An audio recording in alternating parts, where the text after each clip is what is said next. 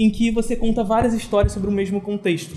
Então, existem vários filmes na história do cinema que, que fazem a sua obra dessa mesma forma.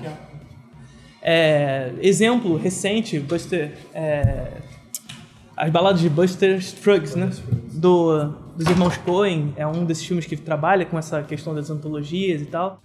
E antologia, no nosso caso, justamente porque a gente vai pegar um determinado tema, no caso, hoje a gente vai falar sobre o cinema atual e seus conflitos, e discutir cinco tópicos sobre esse tema.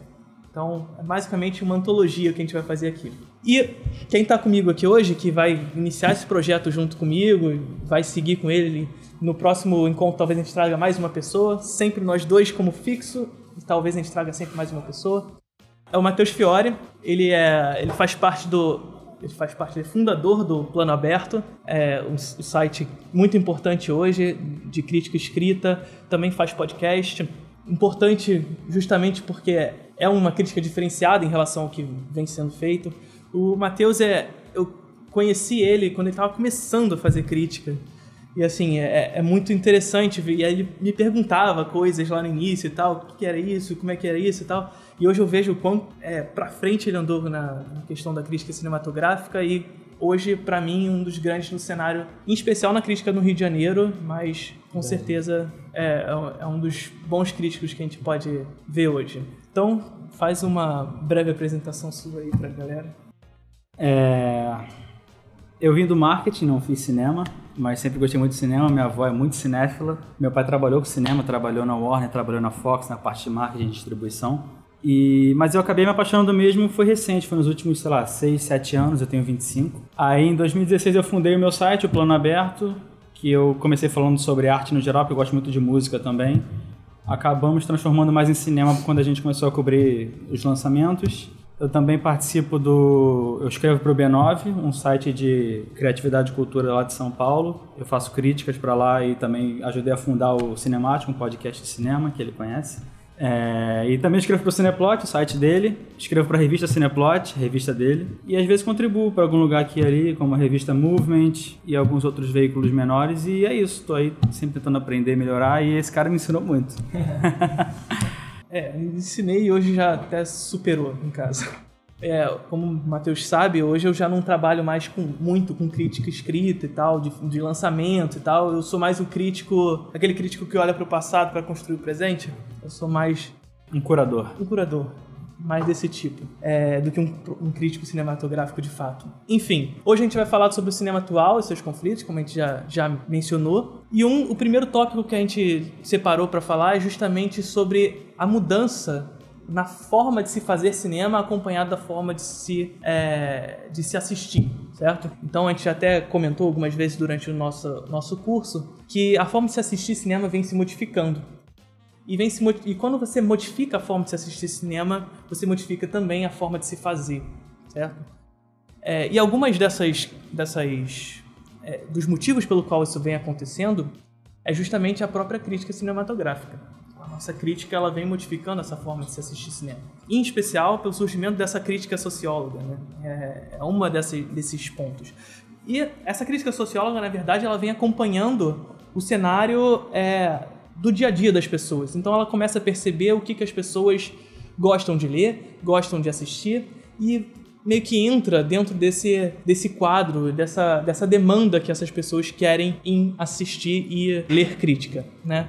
Então, crítica que sempre teve como função fazer com que as pessoas assistam determinada obra, é, ampliar os horizontes das pessoas, as possibilidades de determinado filme, hoje ela vem até fechando algumas possibilidades de acordo com aquilo que, as, que o público, a demanda que o público tem sobre determinada obra. E aí um exemplo muito evidente que a gente vai usar algumas vezes até nesse momento é próprio Game of Thrones, né? Eu comentei com vocês isso no, no curso. A gente vê hoje as pessoas cada vez mais buscando por uma, por uma igualdade e tal, enfim, que é justa, não, a gente não pode negar, é, mas o público cada vez mais, por exemplo, falando ah, Game of Thrones tem muita cena de estupro, por exemplo. É, então, o que, que se faz com isso? E aí a obra começa a se fechar para essas possibilidades, porque o público não quer mais isso, E como é que isso vai afetando a obra cinematográfica, a forma como se, se faz cinema, como se faz uma obra audiovisual, no caso de Game of Thrones. É, o espectador tem uma demanda de se assistir, o crítico corrobora essa, essa, essa demanda, isso é um problema que, que a gente enfrenta na crítica cinematográfica hoje. O crítico ele não está sendo avesso a essa, essa demanda, ele não está construindo uma linguagem como já fez a galera da novela Vague, é, e já faz alguns críticos ainda hoje, mas não, ela está corroborando esse tipo de linguagem que vem modificando a forma de se assistir cinema. E não é, não quero dizer aqui que é, não é para a crítica cinematográfica modificar a forma de se assistir. Claro, na história do cinema, a crítica ela sempre trabalhou dessa forma, sempre modificou a forma de se assistir. Só que ela está aderindo a uma demanda de mercado. Esse é o grande problema que eu, que eu, que eu enxergo hoje. A crítica está aderindo a uma demanda do mercado, em que o mercado percebeu que as pessoas não querem determinados assuntos sendo discutidos e isso vem aparecendo cada vez menos nas obras cinematográficas. Em especial aquelas é, vinculadas aos cinemas mercadológicos, de fato, aqueles que vão para shopping. Essas obras vocês nunca, vocês nunca é forte, mas dificilmente verão alguma coisa mais polêmica sendo distribuída nesse contexto. É porque a crítica também, ela sempre, no passado pelo menos, ela ocupava esse terreno cinza, porque tinha de um lado público e do outro tinha os estúdios, o, o marketing. A crítica, ao mesmo tempo, ela não era o, o meio de campo entre os dois, porque o público não depende da crítica para ver o filme necessariamente, não depende disso. A função da crítica, na verdade, é outra, expandir a discussão. Só que hoje a crítica, ela meio que ela vai muito para um lado ou para o outro, né? Porque ou ela age como um agente do estúdio mesmo, como a gente estava falando antes, que acaba fazendo parte do marketing, ou ela acaba sendo muito do público, que é, é a parte que vai simplesmente no, numa questão emocional, sem necessariamente trazer uma discussão diferente. E óbvio, a leitura emocional pessoal da pessoa, é óbvio que ela tem valor. Não estou falando que ela é inferior ou nada disso. Mas ela é diferente. A crítica tinha uma função diferente de ela provocar, de ela trazer um, um, fato novo e talvez trazer uma transformação, apontar alguma direção diferente, em vez de simplesmente seguir uma tendência, uma onda. E apontar essa direção, claro, e isso é importante quando a gente está falando de crítica de cinema, é falar de cinema, certo? Então, a gente estava comentando anteriormente à gravação aqui, é, a gente vê cada vez mais surgindo essa crítica cinematográfica que aborda esses, essa, essa importância dos conceitos sociológicos que um filme pode trazer, e isso é muito legal. É uma, da, uma parte da crítica. A gente tem uma crítica mais formalista, que vai buscar a forma do filme, e você tem uma crítica que que tem essa, esse, esse, essa preocupação sociológica, mas ao mesmo tempo você tem que ter uma preocupação de trazer esses conceitos sociológicos dentro do cinema. Então, muito mais do que o que está sendo falado no filme, trazer o como ele está sendo falado, certo?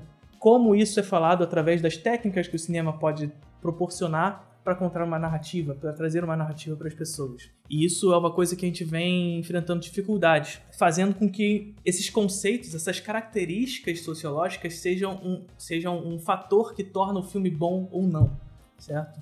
É, então, se um filme, se, você, se, o, se o espectador, a demanda que, que o filme tem, ou seja, aquele que vai assistir ao filme, ele é uma pessoa de esquerda, se um filme é de esquerda, logo esse filme é bom. E não é, não é essa função que o crítico deve ter. Ou, se o espectador ele é fã de quadrinhos, logo um filme da Marvel é bom. Também não é assim que funciona, né?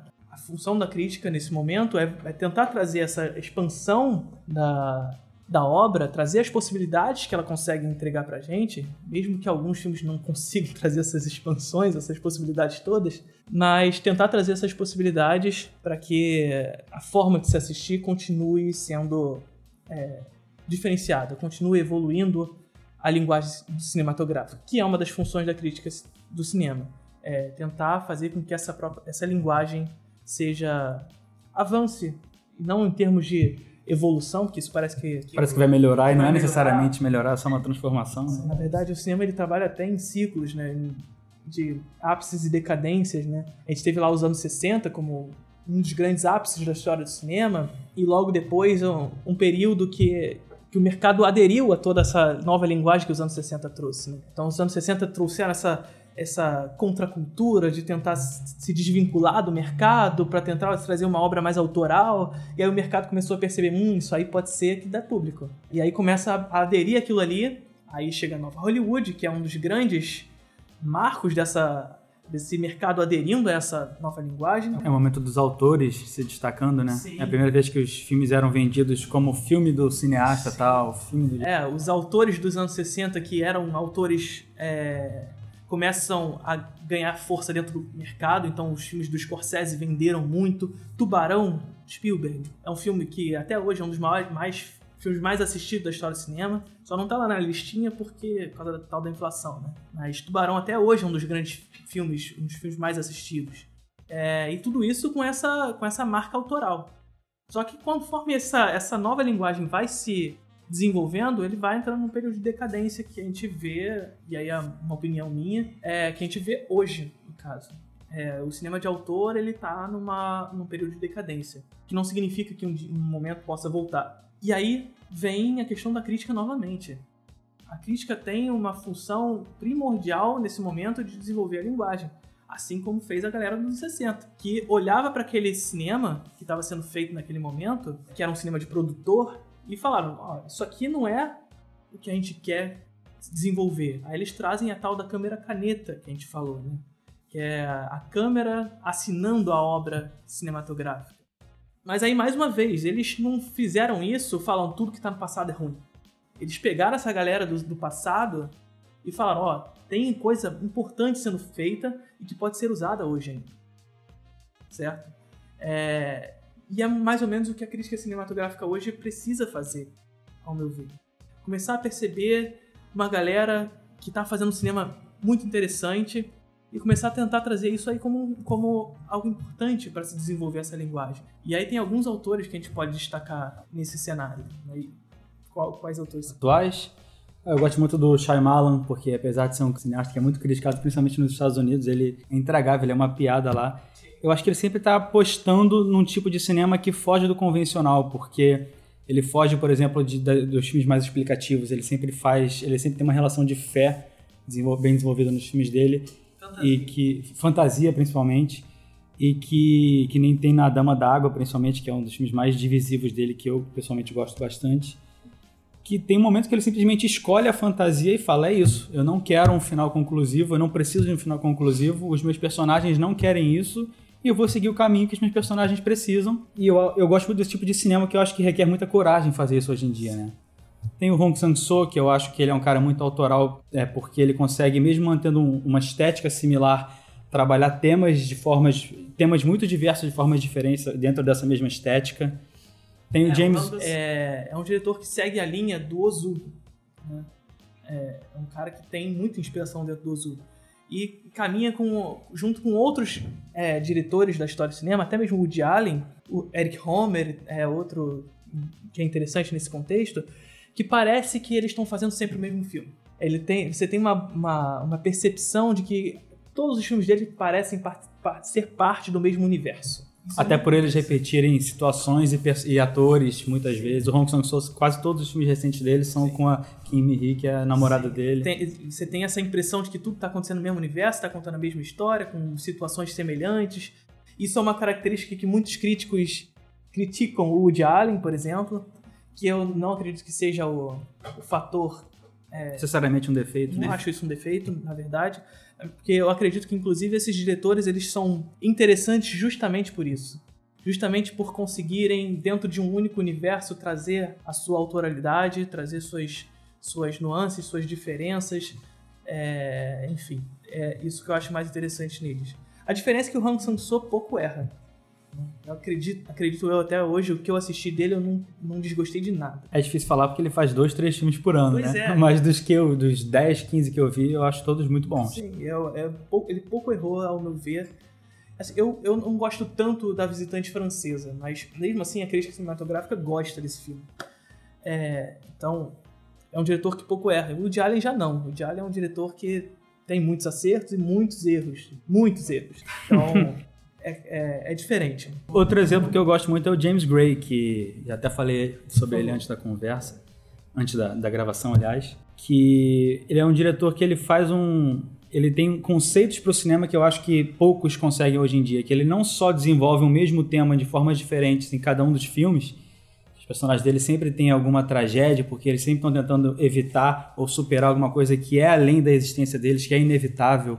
É o personagem que ele parece que ele vive fora do tempo dele, é o cara que precisa salvar o pai, mas não tem como salvar o pai, sempre tem essa tragédia. E ao mesmo tempo, cada filme dele faz um estudo diferente de Hollywood, porque você vai, por exemplo, no Os Donos da Noite, aí é um filme que pega um pouco sobre os dramas policiais. Aí você vai na A Imigrante. É Imigrante? Sim. Que ele fala um pouco mais sobre esse cinema é, clássico. Na verdade, traduzido para Era uma vez. Isso, Era uma vez em Nova York, eu acho. Enfim, é, o primeiro dele, que é o meu favorito, que é Fuga para Odessa, que ele fala um pouco dos filmes de máfia, dos filmes é, de máfia italiana Sim. mesmo. E ele é um cara que ele sempre está fazendo essa transformação e sempre buscando algo novo. Porque, por exemplo, o filme mais diferente dele foi o último que saiu, que é o Z, a Cidade Perdida, que é um cara que está tentando, é um dos melhores dele, eu acho muito bom. Que é esse filme, Z, Cidade Perdida? É, é, fantástico. É um desses, desses filmes que puxam pro épico, que, assim, é difícil de se fazer hoje. Porque hoje, quando você, vai, quando você pensa em um filme épico, você logo pensa nos na, na exuberância, é, e na exuberância do, do CGI e tal. Sim. Não é, não tem nada disso. É, é, incrível, é um filmaço. E é curioso que ele tá ainda tentando fazer coisas diferentes, porque o próximo filme dele é ficção científica, vai ser Nossa, primeiro... esse ano. Tomara, né? É. Que tá enrolando pra caramba. Mas é isso, ele é um diretor que é autoral de fato, sabe? E você vê também que ele segue uma tradição, ele faz é, essa leitura da tragédia da existência dos personagens dele é algo que o Clint Eastwood faz muito bem ao longo da carreira dele, que eu acho que fez muito bem. Que é outro que é muito importante ainda hoje.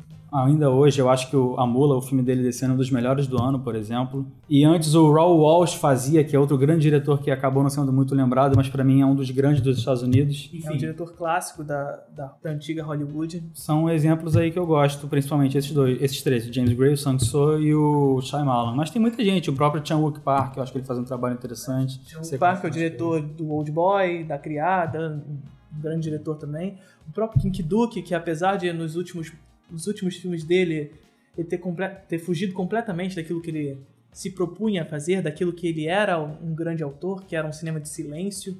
Hoje ele está aderindo muito mais à violência, até muito pela inspiração dele com o Tarantino, que eu não entendo por que, que ele foi se inspirar no Tarantino, se ele fazia um cinema muito melhor antes. Mas só, só pra citar, por exemplo, Hang, Hang Sang-soo é, um, é o diretor de Certo Agora Errado Antes. Hotel As Margens do Rio, que saiu agora. Tem o Grass, que tá para sair. Na Praia Noite Sozinha. O Dia Depois. O Dia Depois, o Shyamalan, diretor, vocês já devem conhecer, né? O Sexto Sentido. Porco Fechado. Porco Fechado, Vidro, recentemente, A Visita. Sinais à Vila. Sinais Outro bom visita. exemplo é o Paul Thomas Anderson, que é da Sim. geração ali que bombou um pouco com Thomas, com Thomas Gray. Thomas Anderson, que bombou junto com James Gray nos anos 90, que é ali da galera do David Fincher, David do Fincher, próprio Tarantino. Mas que ele, ele, assim como o Fincher, que também acha um diretor um pouco autoral, ele sempre busca variar bastante na estética dele. Você pega, por exemplo, o Magnolia e o. Qual é o nome do último dele? É, Trama Fantasma. São filmes totalmente diferentes entre si, sabe? Em tudo. Um tem a narração que meio que faz uma ironia com a situação inteira, o outro é um filme totalmente fechado na trama do casal. São diretores que eles. Você vê que eles têm a assinatura deles pelo, pela, talvez pela qualidade do método, mas tem. Sim. E tem uma variação estética e conteudística muito grande mesmo assim dentro disso.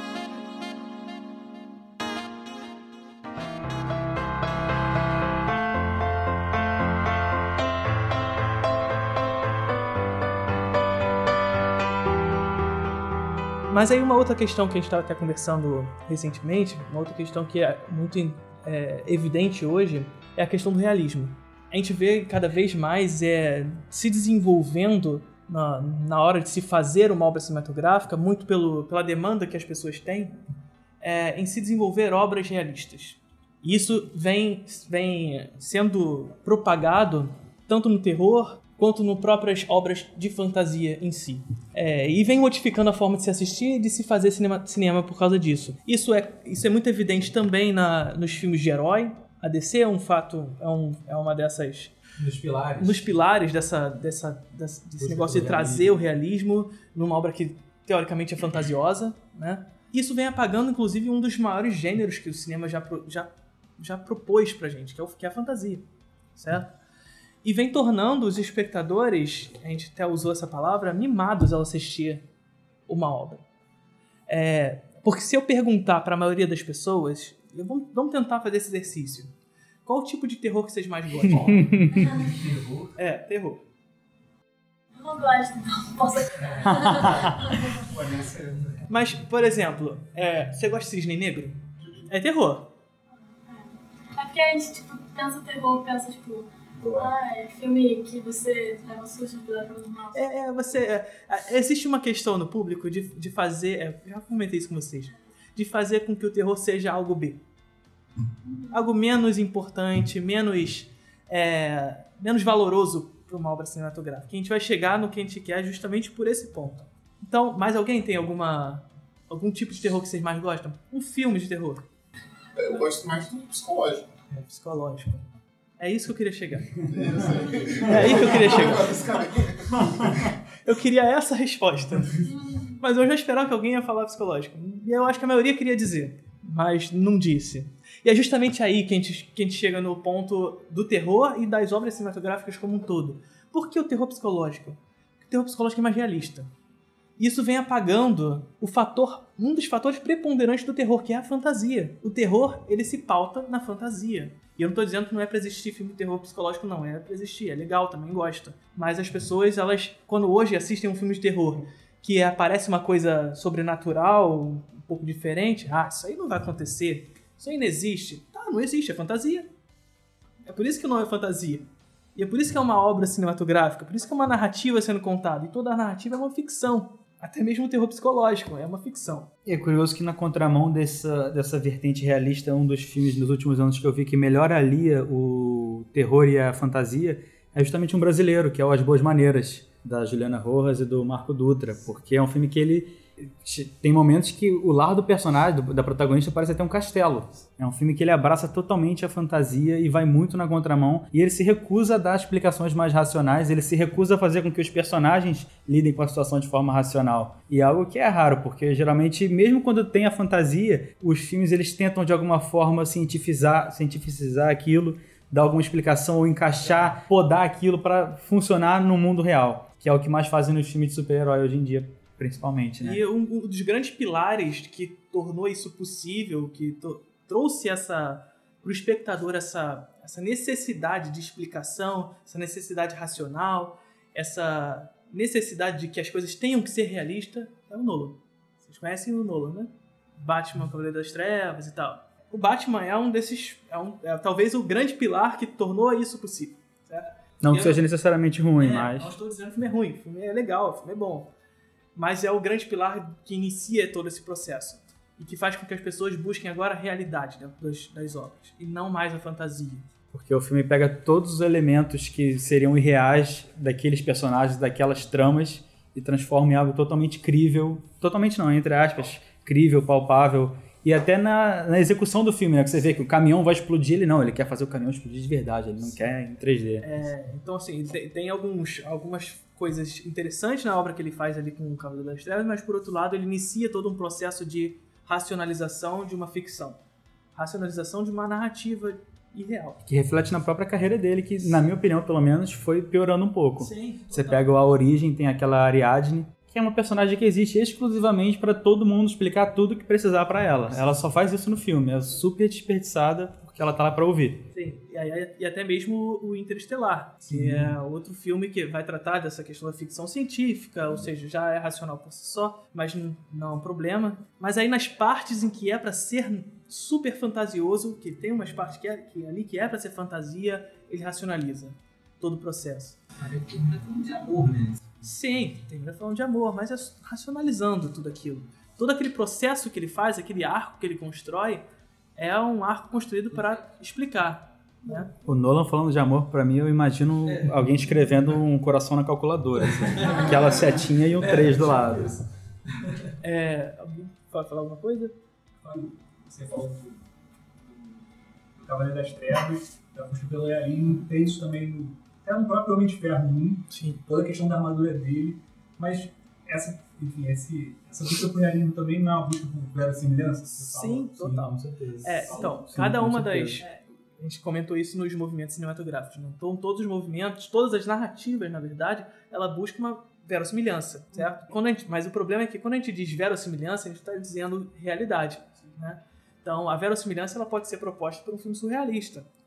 A verossimilhança é tentar atingir no público uma aproximação com aquilo que está sendo mostrado. Tem muito também o fator de a tecnologia ter evoluído ao ponto de proporcionar você realizar uma, imagens que antes não eram possíveis, né? O caso do Homem de Ferro, principalmente, o que eles fizeram em 2008, eles não poderiam fazer em 2000. Mas a grande questão é que a fantasia ela pode ser verossimilhante. É, não precisa trazer essa realidade todos os custos, ao ponto de que o espectador só consegue assistir filmes realistas hoje. Quando eu tô falando só consegue assistir, eu tô fazendo uma generalização, obviamente e tal. Eu acho que é até legal pensar um pouco do. dentro desse sentido de, de sucesso, ser geralmente um filme mais realista, do próprio Mad Max, né? Que é um filme que baseia muito numa fantasia meio maluca, ele não busca explicar nada do que ele tá querendo propor. É simplesmente uma história de perseguição, ação, assim, bem prática, naquele universo maluco. Sim. Só que foi um mega fracasso de bilheteria, podendo ser um, Pois um é. sucesso. É, é um filme que.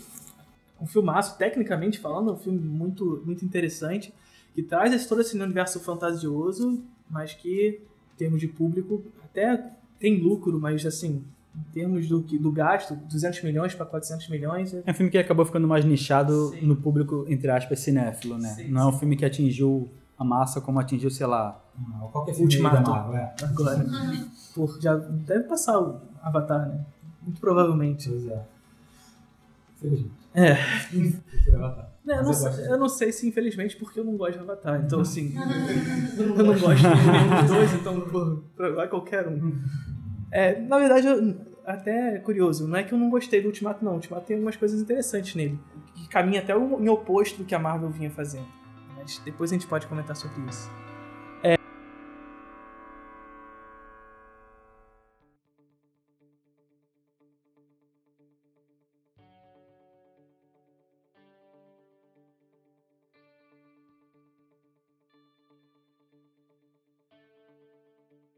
E aí uma questão interessante para trazer sobre essa questão do realismo e fantasia é justamente O Senhor dos Anéis. O Senhor dos Anéis é um desses filmes que é fantasia e foi um grande sucesso na época. Talvez isso explique um pouco do fracasso do Hobbit hoje, certo? É, toda essa questão da realidade, do realismo sendo proposto, talvez explique um pouco do fracasso do Hobbit hoje. Não que o Hobbit seja um grande filme, mas não- também foi um fracasso além do normal. Você vê até na repercussão na internet, por exemplo, porque eu lembro quando saiu o segundo ou terceiro Hobbit, que as pessoas faziam memes com as coisas que não faziam sentido no filme. Só que você vai ver o que não faz sentido. Ah, um elfo pulando nas pedras que estão caindo. Gente, é um filme de fantasia, gente. Ele não precisa ter a física perfeita, sabe? No Senhor dos Anéis isso aconteceria e seria de boa. Acontece, na verdade, coisas semelhantes no Senhor dos Anéis e certamente ninguém reclamou na época. E a gente vai falar que necessariamente é um filme ruim porque tem um cachorro voando. Não, não é isso que faz o filme ser ruim, né? Ou ser bom. É legal que esse assunto permite até a gente fazer uma leitura focada nisso sobre A Forma da Água, né? Que é um filme que é um personagem mágico, que as pessoas querem enquadrar ele no mundo e no final. Não sei se pode dar spoiler de forma. Pode, já passou. Forma d'água já passou, né? E no final da Forma da Água meio que escolhe a fantasia, né? O personagem e a. E a, a Sally, o nome- enfim, a protagonista e o, e o espécie lá, o bicho, eles vão pro mundo fantástico deles, longe desse realismo que não aceita a existência do fantástico. Mas, a- mas eu acredito, acredito que o filme ele se constrói de uma maneira um pouco mais realista e foge um pouco da fantasia. Sim, ele sim. termina dando uma conclusão que leva pra fantasia. É que a gente acaba não vendo a fantasia, né? Sim. É algo que acontece como se a gente não tivesse o direito de, de ver aquilo. Sim, é. Mas é, esse é um problema. Ele, ele- eu acho que ele constrói tudo numa- num, num ser fantástico, mas ao mesmo tempo super racionalizado. Até na cena que ela explica como eles se relacionam, né? Que ela explica como é que é o órgão genital dele. Sim, É algo que talvez num filme mais que abraça mais o fantástico, tipo, não precisa explicar, não tem. É, não, eu acho completamente, porque as pessoas mesmo iam ver o filme, tipo, a minha mãe, ela ela ficava, nossa, mas é estranho, né? Um bicho, não sei o quê. Sendo que se tivesse sido uma coisa mais fantasiosa, ninguém ia questionar. Não ia porque questionar. é Sim, fantasia. sim. As pessoas ficaram até um todo no filme incomodadas, tipo, nossa, mas é um peixe. É, e é essa necessidade dessa busca pelo realismo no cinema contemporâneo. É, isso vem, vem acompanhando vários diretores. Não querendo fugir muito, mas só pra pegar outro exemplo, o Del Toro fez isso de forma muito mais aberta ao fantástico no Labirinto do Fauno. É, Que é um filme que ele mostra realmente a fantasia e tem um mundo fantástico que a personagem entra e circula por ali. mas feito em outro momento. Exatamente. Essa que é a grande questão. O- a Forma d'Água é um filme hoje. Ah, O Labirinto do Fauno é um filme no passado, onde a fantasia ainda se, se permitia. É, já o- hoje essa fantasia tem sido cada vez menos permitida dentro desses contextos. E aí alguns diretores, aí a, a gente pode citar o Shyamalan de novo, tentam fugir desse, desse ponto comum, de- dessa busca pela realidade o tempo inteiro. Então, ele é um diretor que, e muito por isso, a crítica cinematográfica hoje está retomando ele. E essa é uma das funções da crítica. É você retomar alguns diretores que, porventura, estiveram esquecidos em algum momento. Fizeram isso com Hitchcock, né? O Truffaut, ele Se foi lá e o resgatou o Hitchcock. Se não fosse ele, o Um Corpo que Cai não seria Um Corpo que Cai hoje. O Corpo que Cai, na maioria das, das revistas e, e tops aí que você vê, vai estar lá, se duvidar, na maioria deles em primeiro lugar. Se não fosse o Truffaut, talvez não estaria. Então, assim, é uma das funções da crítica, fazer esse resgate. É, e a crítica cinematográfica hoje que tem feito um trabalho de resgatar alguns desses diretores, e um deles é o Shyamalan. Porque o Shyamalan, ele, ele vai no caminho oposto a essa busca por um realismo. Ele vai na fantasia mesmo. Ele faz questão de ir na fantasia.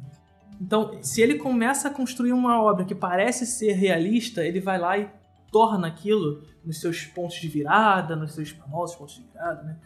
É, nas suas, nas suas é, formas de resolver os conflitos de uma maneira fantasiosa. Você pega até mesmo um Fragmentado, que pra mim não é nenhum dos melhores dele, mas que representa isso muito bem, porque o filme inteiro se desenha como, um- como uma tensão simplesmente de um sequestro, de uma, sei lá, da possibilidade de um abuso, de uma violência, de uma agressão, e se torna algo totalmente fantástico a partir de um certo momento, porque o personagem acredita e ele se torna o que ele acredita, e é isso, ele começa a subir na parede e vira um, um bicho.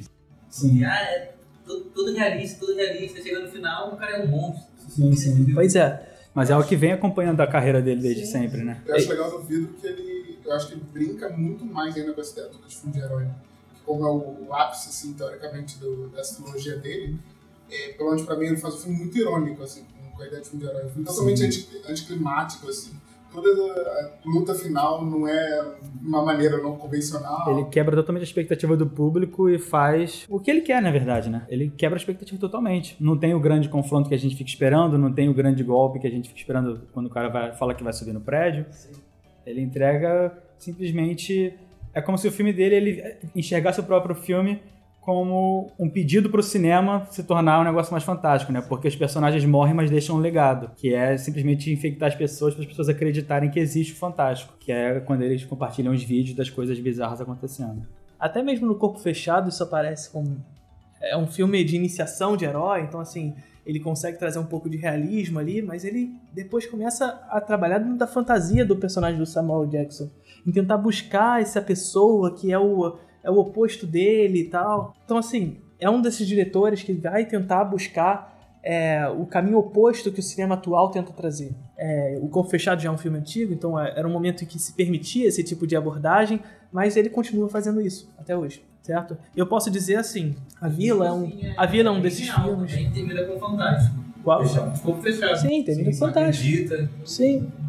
É, a vila é total isso, né? Então a gente tá inserido naquele, naquele contexto ali que parece super real, mas é uma fantasia que tá correndo em volta deles, né? E aí tem aquele final. É um diretor que, que, que vem fazendo a- na contramão do que o cinema atual tá tentando trazer. Esse realismo a todo custo que tá vinculado com a forma de se assistir, do que as pessoas querem assistir. E o próximo filme dele é uma ficção científica, O né? Shyamalan? É, ele falou no Twitter esses dias isso. É, vamos ver o que vai sair isso aí, porque é ficção científica, teoricamente, se propõe a uma parada real, né? É, mas, É difícil teorizar por cima de um tweet, É, né? não, Mas lógico.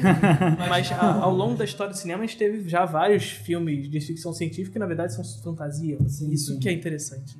É, alguma questão? Diga. Porque tem um momento que falou de tecnologia, aí eu fico me lembrando na cabeça de. Esse, ah, o pessoal tá buscando o realismo, tá gerando medo em alguns autores, sem ser o Shyamalan, de fazer uma coisa mais convencional e investir essa tecnologia para ser o real cada vez menos na fantasia. Não entendi. De procurar a tecnologia mais para chegar no real cada vez menos mais próximo. Sim, total. É, é isso aí mesmo. É, o problema do CGI, da tecnologia hoje, é, ela ainda não atingiu a um, a um- um ponto em que é, ela se parece real por completo. E talvez nem consiga. E talvez nem consiga, porque existe um problema muito claro que é o problema da luz. A luz é uma problemática muito evidente quando a gente está trabalhando com efeitos especiais. É, porque é isso assim, qualquer fotógrafo, se você perguntar para eles, é difícil você simular a luz do sol. a luz natural. É muito difícil você simular isso. É, e quando a gente está trabalhando com efeitos especiais, imagina você conseguir fazer isso, né? É complexo, é complicado você trazer isso. Então, o CGI cada vez mais está evoluindo a tentar trazer isso, mas vai ser difícil. E aí, quando a gente trabalha com filmes de grandes orçamentos, você vai perceber que nos momentos que ele precisa de muito CGI, a câmera vai estar balançando, a câmera vai estar cortando muito rápido, para você não perceber as falhas, né? Essa que é a grande questão. Mas sim, cada vez mais o CGI está se aproximando mais do real para tentar trazer esse realismo que, que se propõe. O problema é que é mais real sem CGI, né? Então, é mais real e mais, e mais ficcional ao mesmo tempo. Por exemplo, eu, um exemplo que a gente pode dar é se a gente for assistir é, Spartacus, recente o Spartacus do Kubrick. O filme do Kubrick é claramente uma ficção, mas ao mesmo tempo é super real. Por quê? Porque busca a tal da verossimilhança. Assistam a um filme do Pasolini, por exemplo, é, As Mil e Uma Noites, Medeia. Medeia. São filmes que vão trazer mitologias, mas ele não usa, obviamente, anos 70, ele não usa um efeito especial. É tudo orgânico. E é umas fantasias assim que parecem até toscas mesmo em alguns momentos. Mas é super.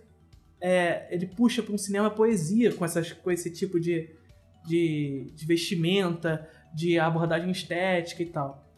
Então, a verossimilhança ela não necessita dessa busca incessante pela realidade, certo? Até porque, e aí tem aquele, aquele curta-metragem que eu já mostrei no curso passado e vou mostrar para vocês também, que é um curta brasileiro chamado Nem Verdade Nem Mentira, do Jairo Ferreira. Esse curta-metragem é fenomenal. E ele trata de jornalismo, mas ao mesmo tempo ele trata do que é narrativa. E basicamente o que ele diz é: narrativa é uma mentira. Ponto. Toda narrativa é uma mentira. O Orson Welles é uma fez um filmaço sobre isso, que é o F for Fake, que eu esqueci o nome. É Verdades e Mentiras. Que é um filme inteiro ele apresentando coisas e falando, ah, isso é uma mentira, isso não é verdade e tal. E é isso. É um filme, na minha opinião, brilhante. A forma como ele trata isso. É meio que ele interpreta um personagem além de dirigir e escrever. E é como se fosse um mago que está transitando entre as diferentes histórias que estão acontecendo ali e ele aparece para simplesmente quebrar a quarta parede e falar: ó, isso aqui você está vendo não existe. E é exatamente o que você está falando, né? É a narrativa, é a, a mentira do cinema exposta. É, Blow Up, do, do Antonioni, é um outro que trata dessa mesma questão. Então ele vai tentar fazer com que a gente dialogue do, entre a, realidade e a ilusão o tempo inteiro dentro do filme, mas ao mesmo tempo ele vai dizer pra gente, ó, tudo isso aqui é ilusão. E tudo isso aqui é uma narrativa. Está sendo mostrado para vocês. E como narrativa, o que é narrativa? Narrativa é a forma de se contar uma história. Então a narrativa é uma forma. Então a narrativa ela nunca vai ser o fato em si. Nunca. Nunca. E isso a gente pode falar dentro do cinema, a gente pode falar numa história, num- de um contador de histórias, a gente pode falar no jornalismo, de qualquer questão. A narrativa nunca será o fato. E é até interessante de um outro cineasta que está sendo resgatado muito mais recentemente, que é o Carpenter. E ele tem muito disso, tipo, de Fantasia. De fazer um jogo de verdade Sim, sim. o tempo todo, assim, no, na narrativa dele. A brincadeira é essa, Sim, o tempo todo. E é um, é, um outro, é um outro desses diretores que gostam da brincadeira com a fantasia. E muito por isso está sendo resgatado por alguns críticos. Até pela indústria um pouco, né? Que já já estão fazendo, já fizeram um segundo Halloween que chamaram ele para produzir, já estão chamando ele para participar ativamente das novas produções. E aí, a gente pode puxar o gancho agora, justamente para essa nova, nova onda do terror, que é onde a gente tem com maior evidência toda essa, essa manifestação do real, certo? E aí a gente pode destacar dentro dessa onda do terror duas, duas produtoras, distribuidoras importantes, que é a A24, que talvez seja a que vocês mais conhecem, né? E a Blumhouse. A Blumhouse ela é uma produtora de cinema de baixo orçamento. Então, assim, ela faz cinema de todos os gêneros, mas como é de baixo orçamento, é mais comum que se façam filmes de terror. O terror é fácil de fazer com baixo orçamento. É até um dos problemas que o terror enfrenta, porque aí você tem uma padronização e tal é, sendo produzida. Mas a Blumhouse faz um cinema diferente. E a A24, que é essa que vem ganhando mercado. É a Bruxa, é... Corra, Hereditário. Corra é da Blumhouse. Não é, não é parceria das duas? Corra é da Blumhouse. É, isso que é, inter- é até interessante o Corra, porque é um, fi- é um desses filmes que seriam mais associados a A24. O, Ah, é, o Nós também é, da Nós, Blumhouse. é. Ele seria mais associado a, a, a 24 que a Blumhouse, mas é a Blumhouse que produz. Uhum. É, a Blumhouse ela faz atividade paranormal, por exemplo.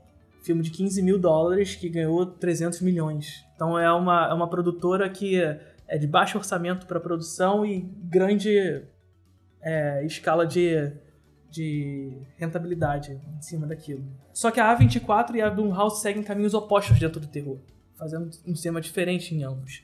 A A24, ela busca justamente, ela, e ela vem ganhando mercado justamente por isso, ela busca justamente essa realidade, esse realismo a todo instante. E é nessa, nessa proposta que a A24 tenta trazer que surgem essas nomenclaturas do terror que a gente vê surgindo aí na crítica cinematográfica, de pós-terror, elevator terror, é, mas meta-terror, coisa ou outra. É, em especial todas esses três conceitos que vêm surgindo em cima de terror, que são absurdos. Por quê? O que, que eles querem dizer com esses, com esses conceitos? Basicamente é dizer que esse, novo, esse terror que está surgindo é um, é um terror novo. Só que não tem nada de novo nesse terror. Nada.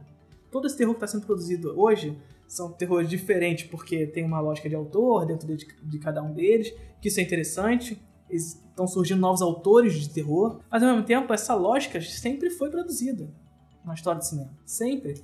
E por grandes diretores. Grandes diretores. O Bergman fez terror, certo? O Bergman fez A Hora do Lobo, que é um filme de terror, certo? Só que qual é a diferença da A24 nesse, nessa busca pela pela realidade? É justamente aderir a uma dramatização. Essa que é a grande questão que a A24 traz. Ela adere a uma dramatização, então consegue estabelecer ao filme, o seu filme de terror, como um drama e coloca o terror como segundo plano.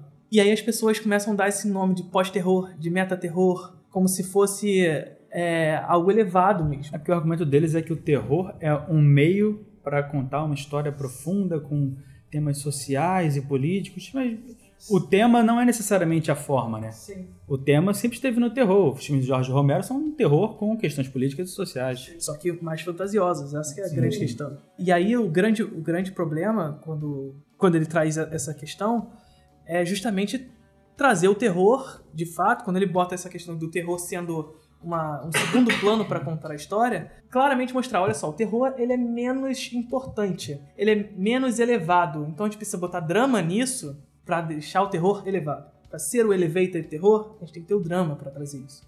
Não é assim que funciona. O terror é uma, é uma das. É uma das. É um dos gêneros cinematográficos mais clássicos na história.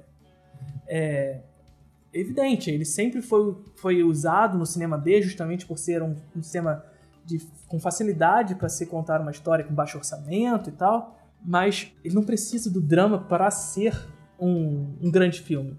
E aí a gente tem a Blumhouse, que caminha nesse lado oposto, que aposta nesse cinema de fantasia dentro do terror. É, e aí alguns filmes que a gente tem na, na Blumhouse é o Atividade Paranormal, recentemente a gente tem um que tem na Netflix, chamado Rush. É, como é que é o nome daquele? O Jogo Perigoso, dentro da Netflix também tem esse filme, que é baseado numa obra do Stephen O King. próprio Hereditário, não é da Blumhouse também? Não, Hereditário é a 24. Agora eu confundo, tá agora. É, a- o, Se eu Hered- pensar em falar, eu não falo, que é do outro. o Hereditário é um desses filmes que tentam puxar pro realismo uma parada que é super fantasiosa. Mas no final ele meio que. Sim. Mas a grande, a grande questão da 24 também, e faz um oposto à Blumhouse, é a questão gráfica, né? O A24, a 24 ela tenta trazer sempre, quando vocês assistiram aos filmes da 24, vocês já devem ter assistido alguns, Hereditário, A Bruxa... Porque ninguém grava a produtora quando tá vendo, É. né? Mas. Mas quando vocês começarem a perceber, vocês vão ver que são filmes que puxam muito pra essa questão gráfica de tentar trazer um autor dentro da obra. Sempre. Então é, uma, é um filme que sempre tenta trazer uma autoralidade. é, e aí consegue puxar um público tanto comum, o público comum que gosta desse realismo sendo proposto, como aquele público de cinema autoral, que vai olhar naquele terror de uma outra forma, de forma elevada e tal. E é engraçado que, puxando um pouquinho, mas ainda mantendo no assunto, parece que a crítica americana, principalmente, mas a nossa que acaba herdando muito isso, vê muito o cinema como algo, é, os gêneros como algo muito fechado, porque, por exemplo, tem também agora o pós-blockbuster, que é a IndieWire, que não sei se vocês conhecem, é uma revista americana que tem alguns bons críticos e outros não tão bons, Eles falaram que Dunkirk e Blade Runner 2049 são pós-blockbuster porque são filmes que se disfarçam de blockbuster para entregar conteúdo filosófico profundo. O blockbuster não pode ter esse conteúdo também, sabe? É, é, como se eles limitassem o gênero, a forma e as ideias não tivessem a ver necessariamente com o gênero. É um negócio que não faz sentido. E como se isso fosse um fenômeno recente, mais uma vez. Pois Essa é. ideia de fazer pós alguma coisa sempre, sempre desconfia. Porque é como se fosse recente. E aí a gente tem, é, por exemplo, Blade Runner. Blade Runner, filme de 1980, que traz essa abordagem aí de pós-blockbuster, que é absurda, no caso, é, mas que traz conceitos filosóficos, que traz uma abordagem autoral, que traz tudo isso dentro de um blockbuster, né? E aí, quando traz de Dunkirk, é, é ainda mais absurdo, no caso, né? Enfim.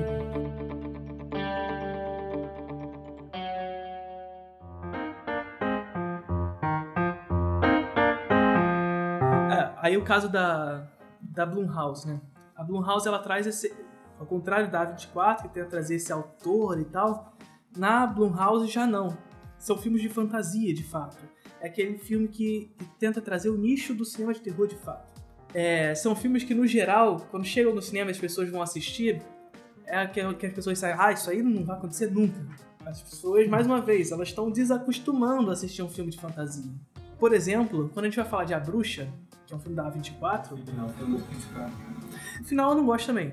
Mas não é esse, não é esse ponto específico que eu acho. ah, Talvez até seja o que você está pensando. Quando a gente fala da Bruxa, é um filme super realista, que desen- desenvolve todo em torno do, do psicológico que está em volta daquilo, e até de uma fantasia que está por trás da floresta. Né? Mas essa fantasia é mais é, realista. Ele traz de uma forma mais realista. Mas aí chega um momento que o bode fala. Esse momento a galera não gosta, né? Porque o bode fala. O bode não fala. Eu sei que o bode não fala, por isso que aquilo ali é um folclore britânico, né? As pessoas elas estão desacostumando a assistir a fantasia, desacostumando a perceber as narrativas, enquanto narrativas. Se você está vendo uma narrativa, logo você está assistindo uma ficção. Logo você está sentindo uma mentira. Você está sendo enganado. né? Mas. E as pessoas estão deixando de ter essa percepção é, assistir. E na bruxa tem esse caso. E até um pouco dos filmes que se assumem assim. É, de ser problemática mesmo de você atrair esse tipo de público que está querendo isso. E aí, quando chega, você vai para um lado mais escatológico, vai para uma situação mais de fantasia mesmo. Aí as pessoas não têm essa coisa que você falou da bruxa, né? Eu lembrei de quando a gente estava assistindo o Hereditário, na, na cena que começa mesmo toda a situação climática, todo mundo de rindo. Tipo, só que é uma situação mega tensa, tem um lado ali fantasioso muito forte. É, mas as pessoas desacostumaram a perceber essas. O terror é, paranormal, no geral, ele tem sofrido dificuldade nesse sentido. É, a não ser que desde o princípio do filme você. Ele fala a ideia da fantasia. É. Não, Pronto, a ideia do realismo, a gente entra no realismo. Eu pensei nesse Pois é. do bode ser tão surpreendente de, Sei. de falar, talvez não, não tenha sido porque foi mal plantado. Sim, então, aí tem, tem essa problemática, né? Você, quando você aborda um, um filme de fantasia, em que desde o princípio você faz questão de demonstrar para pessoas isso aqui é uma fantasia, talvez as pessoas consigam a- aderir àquilo. Mas mesmo assim, não é sempre que isso acontece. As pessoas têm alguns momentos, ah, isso aí não rola. Mas no caso de A Bruxa, fica bastante evidente o momento do bode, que é uma demarcação de diferença entre o antes e o depois. Então, a partir daquele momento, ela tá conectada com a bruxa. Então, é- virou fantasia. É pra virar mesmo. Então, antes do momento do bode, aquilo tudo ali é realista porque tá envolvendo toda a psicologia em que eles estão inseridos ali. O medo da floresta, o medo que tá por trás daquilo. Mas já havia sugestão. Porque tem duas cenas na floresta, uma da bruxa comendo, acho que é um bebê, Sim. e depois a bruxa atraindo outro menino pra cabana. Então, na minha leitura, pelo menos, não é algo que ficou deslocado, é algo que ele plantou no começo e deixou ali o pessoal ficar na pira sozinho, sem mostrar nada, mas no final resgatou. Sim, aí ne- nesse momento do bode, é o momento, inclusive, que a. Vocês já assistiram, provavelmente, ou se não assistiram, sinto muito. É, no- nesse momento do bode é o momento em que a, que a menina já começa a se descobrir enquanto bruxa. Então, pô, não tem, não tem por que mais se manter realista. Agora é pra gente ir cair pro outro lado. Só que as pessoas elas desacostumaram. Elas começaram a puxar pro lado realista, pro lado do, do psicológico e tal. Então, o A Bruxa ele, ele caiu muito em desgraça também por causa do trailer, que foi vendido de uma forma magnífica e tal, como um terror mais um terror mais assustador de todos os tempos e tal. Isso é um grande problema. Os trailers sempre são problemas. É, o trailer de mãe tem a trilha sonora excelente que não existe no filme. Pois é. Porque é pra todo mundo achar que é um filmaço de terror e não é. Só que aí quando entra na fantasia da bruxa, as pessoas. "Hum, não era isso bem que eu queria e tal. É, Agora, a questão do final que, o- que o Thales comentou é a parte onde chega lá no final e aí tem lá as bruxas voando lá, né? É, essa parte eu não curto muito. É, é, e não pela fantasia, porque ali é um, é um momento de fantasia e tal, mas eu acho que ali ele foge um pouco do, do- da montagem do todo do filme. Acho que ele, ele exagerou naquele momento ali. Mas tem gente que gosta muito dessa cena, até pela questão de ser fantasioso. É.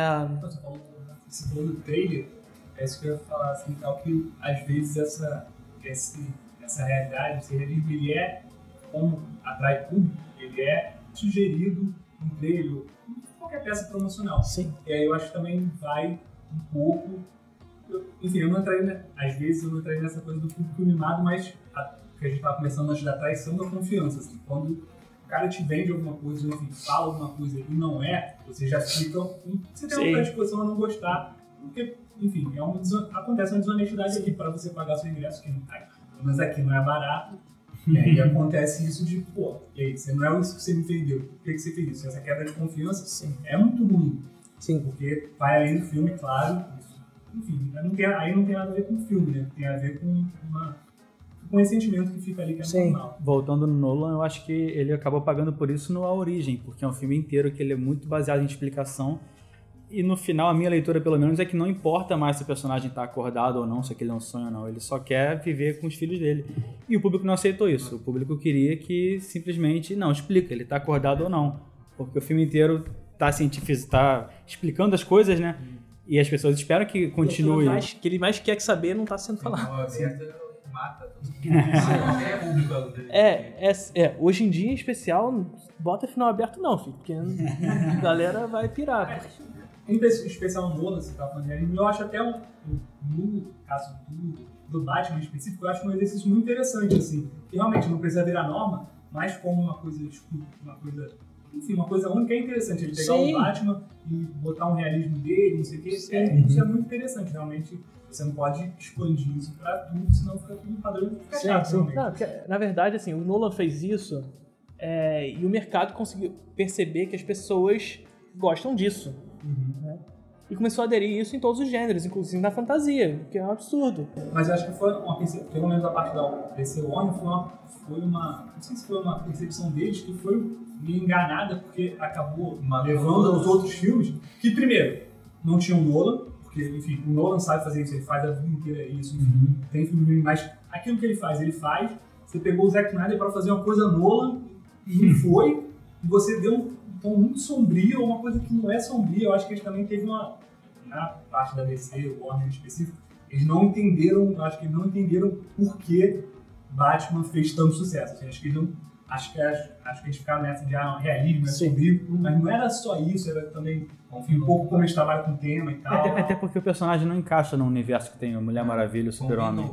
É por isso que o Nolan não quis fazer. Ele, falou, É. ele fala, né? No meu, no meu universo não existe. Vai destruir totalmente a coesão que tem ali. E talvez, e muito talvez, assim, tirando a trilogia Nolan, né? é, talvez o, o filme mais bem sucedido da DC é aquele que é menos realista. É aquele que é mais aventura, mais fantasia, que é a Mulher Maravilha, né? Talvez seja o mais bem sucedido dessa ordem desses filmes recentes aí da DC, que... Acho que Aquaman fez mais dinheiro. Não, tô falando mais bem sucedido, assim, Artisticamente. artisticamente, de fato. Pra mim é o Shazam que é o que mais se, ass- mais se assume como um filme infantil, assim, uma fantasia infantil mesmo, e eu gosto disso. Eu não, eu não assisti o Shazam, por isso que eu nem... nem... É engraçado que, coitado do Zack Snyder, mas conforme ele vai se afastando, né, os filmes vão ficando menos com a assinatura dele, porque ele tá fora da parada, e os filmes vão, vão melhorando, coitado. É, porque assim, A Mulher Maravilha é um filme que é- ele puxa pra fantasia, afinal é a Mulher Maravilha, né? Não tem como trazer a Mulher Maravilha pra um realismo muito forte, apesar da DC sempre querer fazer essas porra. Mas é, ele traz uma narrativa de aventura que é muito diferente do- dos filmes de herói de fato. É, os filmes de herói tentam trazer mais pra ação, de fato. Na, na Mulher Maravilha é uma aventura, É, você tem uma que ela- jornada. é, ela quer ir no lugar pra descobrir algum elemento, fa- conversar com alguém. Aí, na maioria dos filmes de super-herói, às vezes, eles vão pra cair na porrada. Sim. Eles vão pra enfrentar boneco de, de computação gráfica e é Sim. isso. Não, nela tem uma jornada que ela segue do início até o final. Aí no final tem a luta, fi- enfim.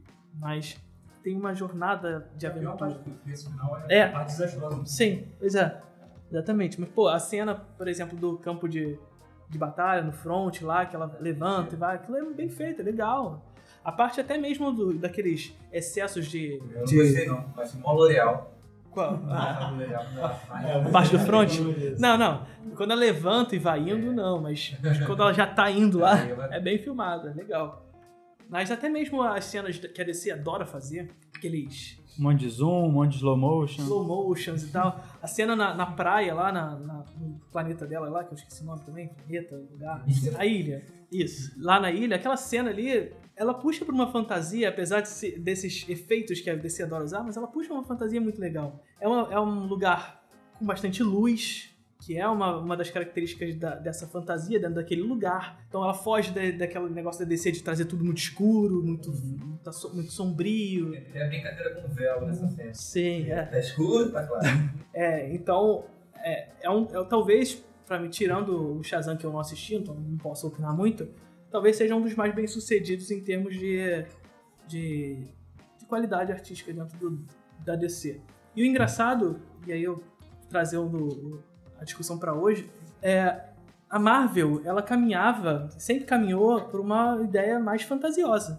E talvez e, e isso foi um sucesso dentro da- do padrão deles. E o que caminha um certo oposto do, do que caminha as obras de super-herói no geral. É, o problema da Marvel são outros, é a movimentação de câmera sem nenhum sentido, é a padronização do- da narrativa, é tudo muito igual e tal, isso é fato. Mas recentemente eu fui assistir Ultimato agora no cinema e eu senti um- uma, uma busca pro realismo agora, dentro do no Ultimato, em comparação até mesmo Guerra Infinita. É que eu, eu sinto que tem consequências agora. E isso torna um pouco mais realista. Você vê que os personagens foram marcados pelas coisas que estão acontecendo e isso influencia em tudo neles. O Thor é outro personagem agora totalmente diferente. Pior, para mim pior, mas totalmente diferente. Eu acho que isso melhorou. Porque, por exemplo, quando terminou o anterior, que era o Guerra Infinita, que eu gostei bastante, eu acho que o, o que me deixou preocupado é, pô, legal, terminou bem, matou metade do universo, legal. Mas isso vai ser desfeito no próximo e então não tem peso nenhum, sabe? É um estelionato cinematográfico. Só que, não, acabou que eles, mesmo que eles retornassem os personagens, eles conseguiram manter o peso, né? Porque passou um tempo, o mundo mudou em virtude disso. Então eu acho que essa consequência, esse realismo da consequência e essa preocupação com coisas menores, por exemplo, ah, o personagem tá num grupo de apoio porque ele perdeu alguém. Esse tipo de coisa tornou os impactos dos feitos dos filmes mais críveis. Diferente de, pô, você vai lá em Sokovia, um país que não existe, destrói um monte de robô que ninguém se importa, morre um monte de figurante que ninguém nem viu o rosto, sabe? É totalmente diferente você destruir Nova York e mostrar as pessoas marcadas pela destruição de Nova York. Então, acho que isso engrandeceu um pouco o universo deles. É, foi um caminho oposto que a Marvel seguiu agora, que eu, senti até, um, de certa forma, um acerto dentro da obra, porque fugiu um pouquinho do que eles, do que eles faziam. E aí é um exemplo, por exemplo, de quando você começa a usar o realismo de uma forma que não seja é, completamente é, seguindo a onda da, da galera, né? Porque a Marvel ela já fazia um tipo de cinema que dava muito certo. Por acaso usaram o realismo deu mais certo ainda, no caso, né? Porque, enfim, já vai bater na maior bilheteria de todos os tempos, muito provavelmente. Se não bateu já, você já tá acompanhando isso? Eu acho que não bateu. Não? Se tivesse batido, o Omelete ia fazer 50 vídeos. É, 50. Não desdenhando, mas. É. Ou talvez. Talvez sim. Não, é, é engraçado essa relação do realismo com a fantasia, que um filme que não é fantástico, mas que tem lidado com isso. Aliás, um filme, uma saga, é a saga John Wick. Porque eu- o primeiro é um filme muito realista, realista entre aspas, né? Porque em vez dele fazer uma ação picotada, ele deixa a câmera estática e foca na coreografia, nos combates. O segundo faz isso mais ainda. Tem aquela cena quando ele tá roubando o carro no começo, que é excelente, que o cara deixa a câmera totalmente parada e ele enfrentando hordas de inimigos como se fosse um videogame. Só que o terceiro, acho que nem todo mundo viu ainda que saiu ontem o filme. O terceiro ele meio que puxa o tapete, porque ele é um pouco. Ele é- na verdade, ele é bem mais mentiroso que os anteriores. Então ele traz um pouco esse elemento fantástico, fantástico, entre aspas, porque são ninjas andando de moto, não é um dragão, é diferente.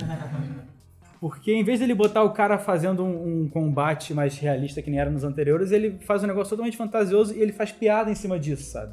Então é um filme, é uma saga que ela tá conseguindo, ela partiu muito desse realismo e agradou muita gente por isso e agora tá subvertendo tudo para voltar para um lado menos, é, menos, menos realista mesmo. E eu acho que tá fazendo isso muito bem. Eu acho que esse terceiro filme consegue se tornar absurdo sem estragar o que já tinha feito, o que tinha sido feito antes. Eu, eu nunca assisti o John Wick, tem uma confusão aqui no caso. É, mas eu acho que o grande barato do John Wick, no que eu já vi, já li e tal, é justamente a ironia que ele propõe. Né? Porque ele traz essa, essa abordagem realista, como você disse, na forma de se fazer, mas ao mesmo tempo ele traz uma, uma, o porquê daquilo tudo tá acontecendo É totalmente absurdo. completamente absurdo. Parte do grotesco mesmo. Né? Aquilo tudo ali não, não precisava daquilo tudo, mas ele faz aquilo de uma maneira completamente realista. Então ali existe um motivo, existe uma, um um porquê aquilo tudo está sendo feito daquela forma. Justamente a partir da ironia que ele propõe. É, o John Wick em si ainda tem a parte, tem a parte é porque no segundo vai explorar mais fantasia, que é do hotel, dessa grande coisa dos assassinos. Aquilo ali é, é, assim, não é calcado no real nem nada, é uma coisa mais fantasiosa. Realmente a realidade dele tá nessa fisicalidade de dublê, de, de, Sim, de que é, tipo, acho que aí de repente, não sei se é só por ser realista ou também por ser diferente, assim, porque às vezes você vê 50 postes na cena de luta, você não entende muito bem e tal, mas Wick ele não faz isso, ele faz de uma forma diferente, mas tal, assim. Eu acho engraçado que até ah, um pouco, assim, não que eu goste tanto, mas a saga Velozes e Furiosos tem um pouco disso também. Puxar um pouco esse lado meio real. assim. Não, inclusive eu acho que o John Wick está se tornando um Velozes e Furiosos, o que eu acho bom, sinceramente. É, exatamente. Continua, desculpa. Era bem mais pautado no realismo, assim, da corrida de carro, um negócio bem. É bem meio Sim, sim. underground da ideia. Era um assim, filme que policial foi- de racha de rua. É. Acho que é do 4 ou 5 tem negócio que eles roubam lá no. É, é tão real que o filme se passa no Rio e tem um deserto. Ouvido, atravessa o prédio, vai pro É, não, maravilhoso. Eu acho que é no sexto que sai um submarino debaixo do gelo, os caras estão pulando em cima do submarino, tipo. Fazendo espaço. É. É, mas aí a grande questão é, enquanto espectador, a gente, a gente tem que perceber. Estamos assistindo a um filme do Velozes e Furiosos. Temos que aceitar essa premissa. Uhum. É a premissa básica quando você vai assistir a um filme, a uma narrativa qualquer. É, uma coisa é você estar assistindo um filme que é super real e sem motivo algum, ele traz uma coisa completamente avessa. Aí é uma coisa que não, dá pra engolir. Agora, quando, quando existe uma um motivo para aquilo tudo tá acontecendo, você tá, você tá inserido dentro de uma narrativa, você aceita a premissa, aí você tem que ir. Ué. foi uma coisa que eu nunca entendo. Velozes e Furiosos, por exemplo, foi um bom exemplo. Eu nunca vi Velozes Furiosos, mas achei um bom exemplo do que a gente discutiu, acho que aula passada, de, enfim, produtora, mercado, você tem essa identificação, a público gosta de realista, e você ah, só vamos fazer filme realista, mas às vezes, às vezes você assume também uma coisa que todo público gosta e essa não é uma realidade total. Quando Sim. você bota uma maluquice de, enfim, as pessoas vão aceitar se tiverem outros elementos ali. Sim. E aí, como você vai repetir, repetir forma, repetir forma, sem às vezes parar e ver, ah, de repente isso aqui, outra coisa vai funcionar, Sim. mas acaba sendo mais seguro.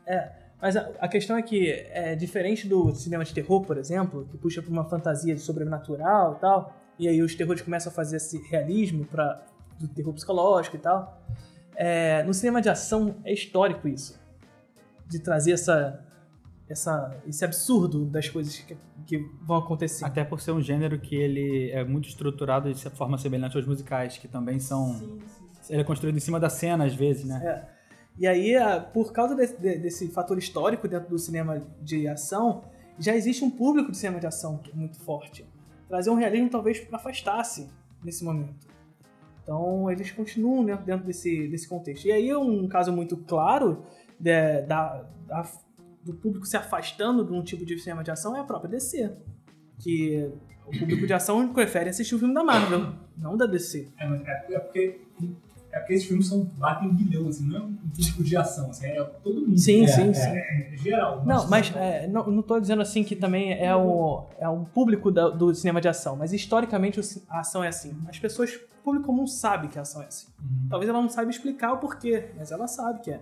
Essa que é, o- essa que eu acredito que seja a questão do, do- da ação. Eu acho que os anos 80 e 90 cimentaram muito isso, porque Die Hard. Exatamente. De Volta para o Futuro, as sequências de Alien, são filmes que eles apostaram muito na ação e são filmes que se tornaram muito fortes no imaginário popular. Sim, mas matar ele é um cara normal que, sangra no pé quando anda no vidro e tem uma. Mas, mas é tem uma- absurdo, é, hein? não, é absurdo, tipo, mas- pulando helicóptero. Pulando essas helicóptero. Tem umas coisas assim, ao Schwarzenegger. mata 10 sozinho. É. Mas acho que é isso. Não, só tipo, completando um pouco problema que você estava falando. Essa ideia do cinema de ação dos anos 80, acho que é bem mais o estilo do Brucutu, né? Sim, sim. Pô, mas o, Tipo, o- o Stallone tirando assim, sem sentido nenhum e tipo, várias com ele. É, mas o Velozes e Furiosos não se tornou um filme de Brucutu, no geral? eu acho que sim. É isso, na verdade. Porque os- o primeiro filme não, não era bem isso, mas se tornou. É, o The Rock é o Schwarzenegger de cena de hoje. que coloca os carros ali como, como elemento, mas na verdade o elemento ali é o The Rock e o, e o Vin Diesel, era o Vin Diesel. É como se filmes de ação as pessoas vão esperando que o carro passe na explosão, todo mundo fique É, exatamente. Só que o terror, que é baseado assim, em fantasia, as pessoas vão e ficam, nossa, mas nada a ver, Sim, isso não. aconteceu. Sim, exatamente. Acho que uma franquia também que mistura bem esses dois lados, assim, é Missão Impossível. Ah, com certeza.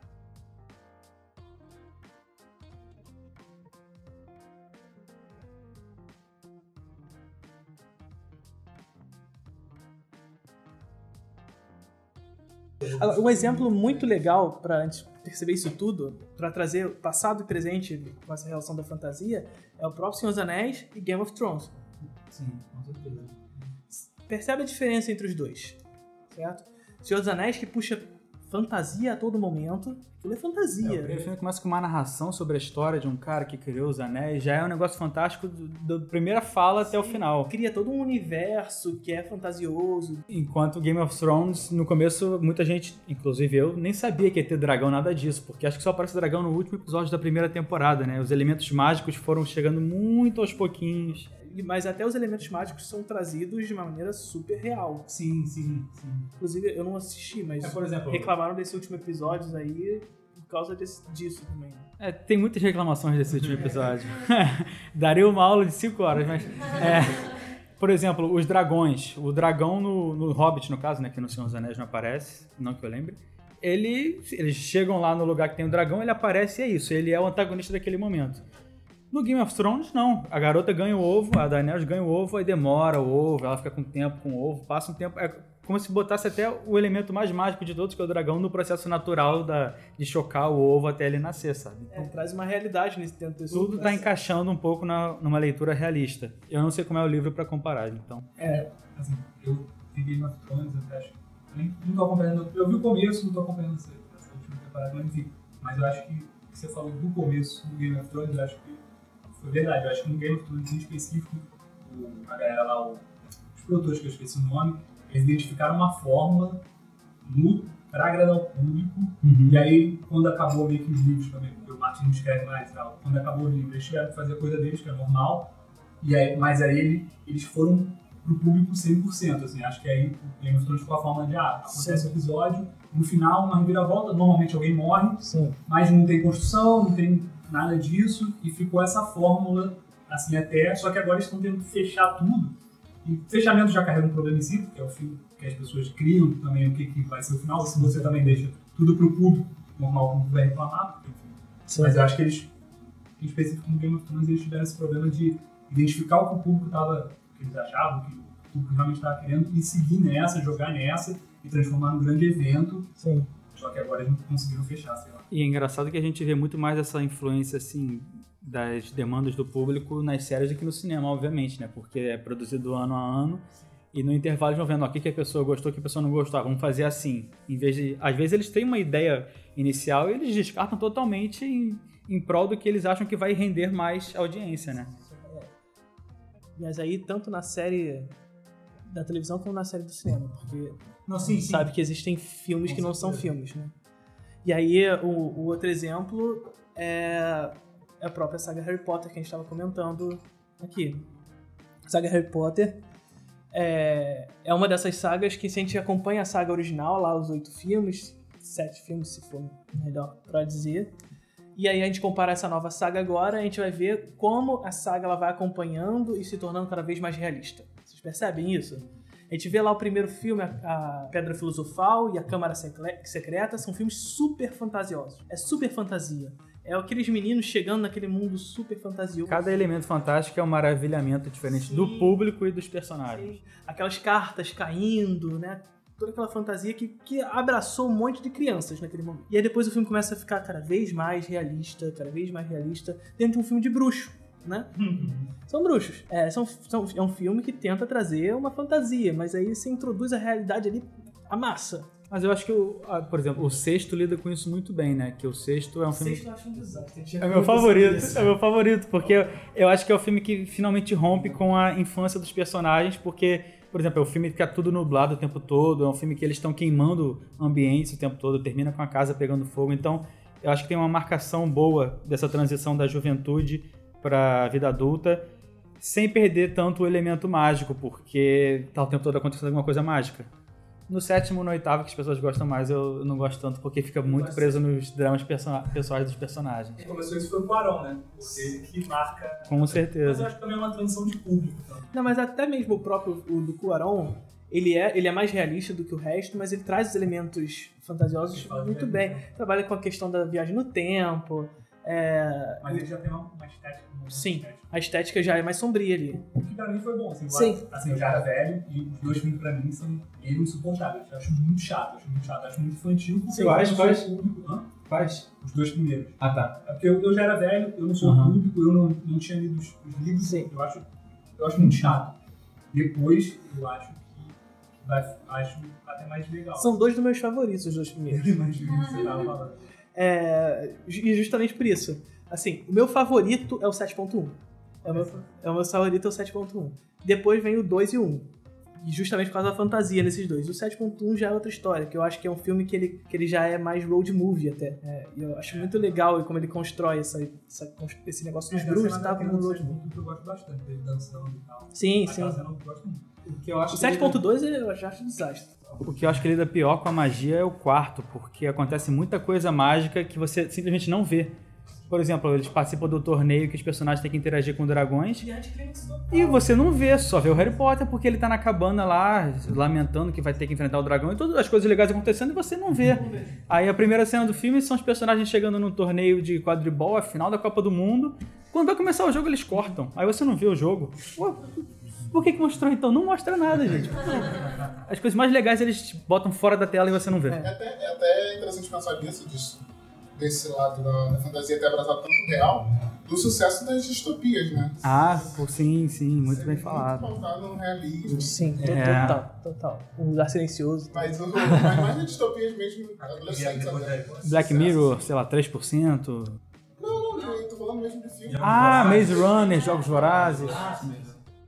Tem. Que vieram pegar os óculos, né? Sim, sim. É uma fantasia, mas quase não tem um lado fantasioso. Sim, é, é mais puxado pro real mesmo. É, mas aí a gente traz o Lugar Silencioso também. O Lugar Silencioso é mais ou menos nessa linha. É- É uma fantasia, é um- são bichos que a gente não sabe o que, que é. Aliás, nem é explicado. Que, bom. que não é explicado. É bom que não seja. Ah, talvez venha um dois aí. Não, tá confirmado. Tá? Tá. Que isso. Ah, cara. Deu dinheiro, cara. É, sempre sim. né?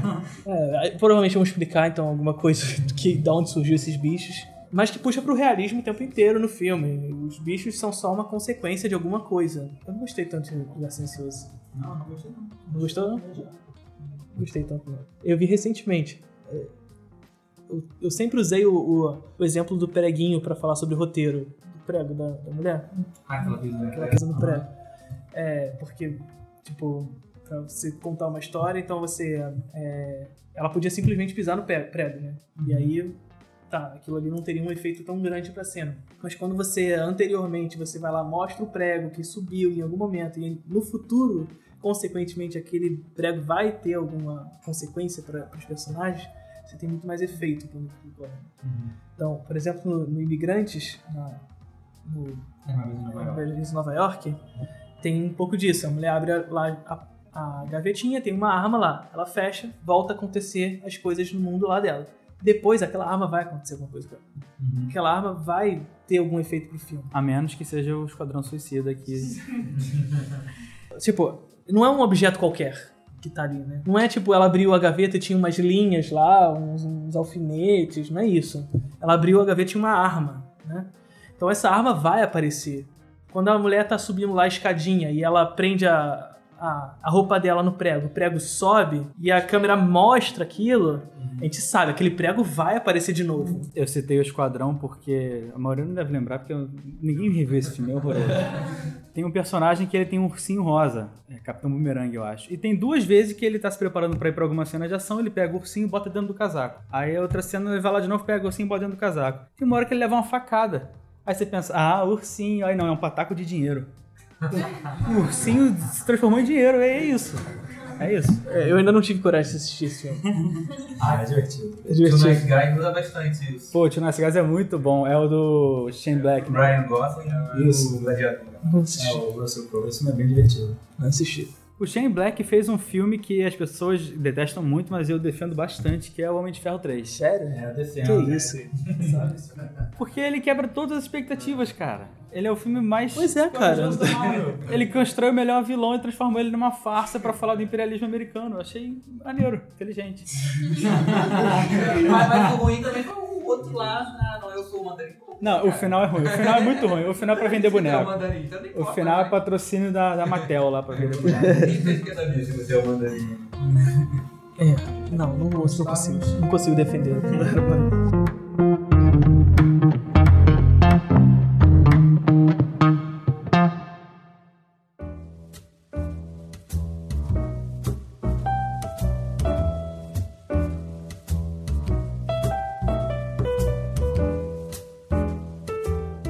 último tema, pra gente fechar os cinco que a gente ia comentar, é Netflix. Porque o que, que é essa- esse novo, essa nova forma de se assistir cinema? Netflix e serviços de streaming como um to- todo. E aí eu até botei lá no tópicozinho do que seria esse momento, é Netflix desgraça o futuro. Então, o que, que vocês acham que a Netflix representa? Comodidade. É uma boa, é uma boa resposta. Acho que é um lado bem duplo. É o lado. é, inicialmente, é, eu acho- achava que seria muito. e, De certa forma, está se tornando muito monopólio. Assim, de total de entretenimento. Sim. É, até, e aí eu já falei do streaming que todo mundo está tentando correr atrás, porque a Netflix já estava uns 50 passos na frente. né? Sim. Mas, por um outro lado, também é uma forma, se a gente parar para pensar assim, de uma certa divulgação. Né? É claro que vai ser da maneira que a Netflix quer, É um recorte viciado. É, exatamente. Mas eu, eu pensei muito nisso quando teve aquela entrevista do Quaron, quando ele ganhou o Globo de Ouro, né? Ele falou sobre isso. Ele falou assim: é, Poxa, mesmo eu sendo o diretor mais reconhecido, já dando filme em Hollywood, imagina se eu tivesse feito Roma, que é um filme preto e branco, mexicano, falado em- na língua daqui do México, com línguas nativas, passasse no cinema, assim. Seria muito menos um sucesso para as pessoas falarem do que eu estar colocando Netflix com a logo da Netflix, com o nome da Netflix. Então, de certa forma, também é um certo lado de exposição muito bom até. É, Até pouco tempo ter colocado a temporada, né? Foi brasileiro lá no Netflix. E, tipo, pessoas que, que eu sei que não esse filme, acompanham cinema brasileiro, estão vendo o filme, tem um monte de gente fazendo. Então, pelo menos eu acho interessante esse caminho, assim. A Netflix tornou um negócio tão grande que ela influencia em todos os aspectos da, da nossa relação com, com o cinema, porque vai desde a produção até as formas de consumo, até as fo- a forma de consumo no sentido do recorte, do que a gente vai ver ou não, até a forma como a gente se comporta na nossa relação direta com o que a gente está vendo, né? Porque você vê um filme em casa é diferente de você ver no cinema, e hoje em dia todo mundo para para ir no banheiro, todo mundo para para ver o celular, tweetar alguma coisa, então tem uma transformação muito grande também nessa forma, que acaba refletindo também na forma como as obras são produzidas, porque é, a imagem vai perdendo um pouco o valor, porque você não está o tempo todo concentrado, você vai talvez escrever uma série que seja muito mais baseada num roteiro mais explicativo. Então ela está influenciando em tudo, em todos os aspectos. É, então a gente está tendo hoje cada vez mais uma importância elevada na, na escrita. É, justamente porque a imagem, apesar de vivermos num- numa era da imagem, onde tudo é explodido imagens na nossa mente, elas são esquecíveis, elas são passageiras. É, então a gente coloca a série passando, o filme passando e vai fazer outra coisa.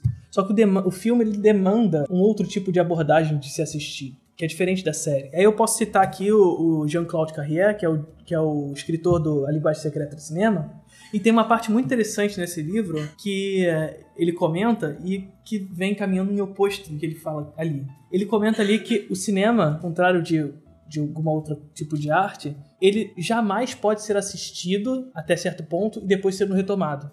Essa não é a forma correta de se assistir a um filme, porque o filme ele tem um arco que se define dentro dele. Então você não pode pausar e retomar, pausar e retomar. Só que o que a pós-modernidade está trazendo é justamente o oposto. A pós-modernidade está trazendo justamente o esquecível, é trazer, é jogar aquilo para segundo plano e as pessoas depois falam, assisti o filme, um Vira saco, multitasking, né? odiei o filme. Aí você assistiu o filme? Assisti. Não, eu, eu concordo com a falou de comunidade, eu concordo com ver filme, tá vendo Pequenas Margaridas e, enfim, ver em casa. São mil coisas que não são do seu controle, acontecem. Sim, E a experiência no cinema não tem nada igual. Eu vi Tubarão outro dia no cinema, eu vi É outra coisa ver no Não, cinema. o filme do Chelsea, né? Fui ver. Ah, o filme do Forrest Gump. É, o- é outra coisa, assim, muda. É porque você não tá no controle. Você tá num lugar escuro, tem o projetor atrás, a tela na frente, então o negócio tá te envolvendo completamente. sabe? Mas eu acho que isso é uma perspectiva nossa de um recorte de Rio de Janeiro capital, que como você trouxe na aula passada, eu acho que é uma coisa muito de privilégio, assim. Sim. Sim. Se você tá, enfim, Maceió e tal, a Netflix eu acho que às vezes ela significa acesso. não tem cinema. E não é só cinema. A Netflix é visual, é documentário, é série. E aí, e aí é isso, assim, é, é significa acesso.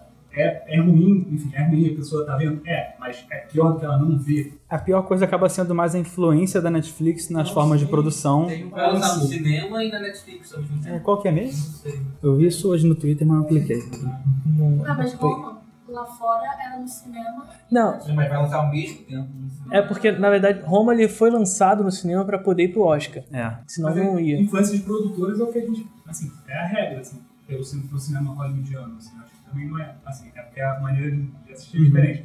Mas, enfim, a, a Netflix vai tentar imprimir o que ela quer, assim como a Warner imprime, a Disney imprime, a Disney vai com, com o streaming da Disney, então calcule o que, é que elas vão fazer. O que eu Mas- acho até interessante é só que a Netflix, ela, por uma necessidade mercadológica, ela tá muito, atualmente, não é, sendo pautada nessa ideia da produção, né?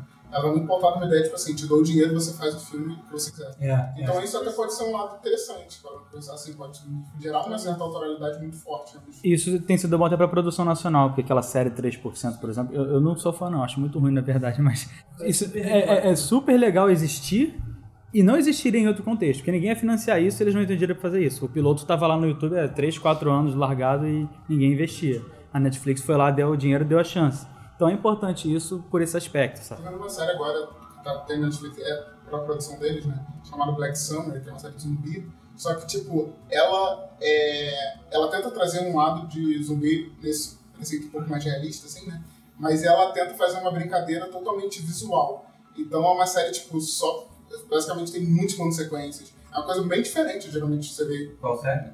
Black Summer em filme de zumbi, geralmente, que é uma parada mais pega um pouco pra ação, né? Assim, dessa tensão Sim. de capitulação. Eles têm muito isso, só que é tudo baseado numa sequência maior, em uma posição de cada personagem no meio dessas tensões. Então é, é tá interessante pensar. Um lado que poderia não ser tão é, produzido assim, porque é bem diferente, até por ser um negócio mais longo, parece mais longo, né? Só que cada episódio tem 30 minutos.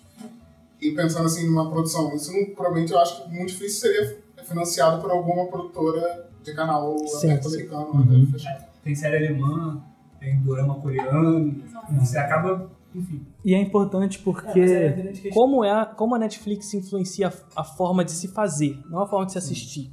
Como isso está sendo, sendo carregado para o cinema de fato. Como isso está modificando a linguagem cinematográfica. Está modificando positivamente ou negativamente? É desgraça ou é futuro? Essa que é a grande pergunta que a gente se coloca. Que de fato, a Netflix ela traz um fator muito interessante que é a popularização. Né? É, o cinema cada vez mais vinha se tornando elitista. A gente vai pro Shopping Tijuca aqui, que a gente tá na Tijuca, né? 40 reais o ingresso. nunca sempre acha que é zona sul. É, Preço tá- tem tá- isso. Tá, tá É.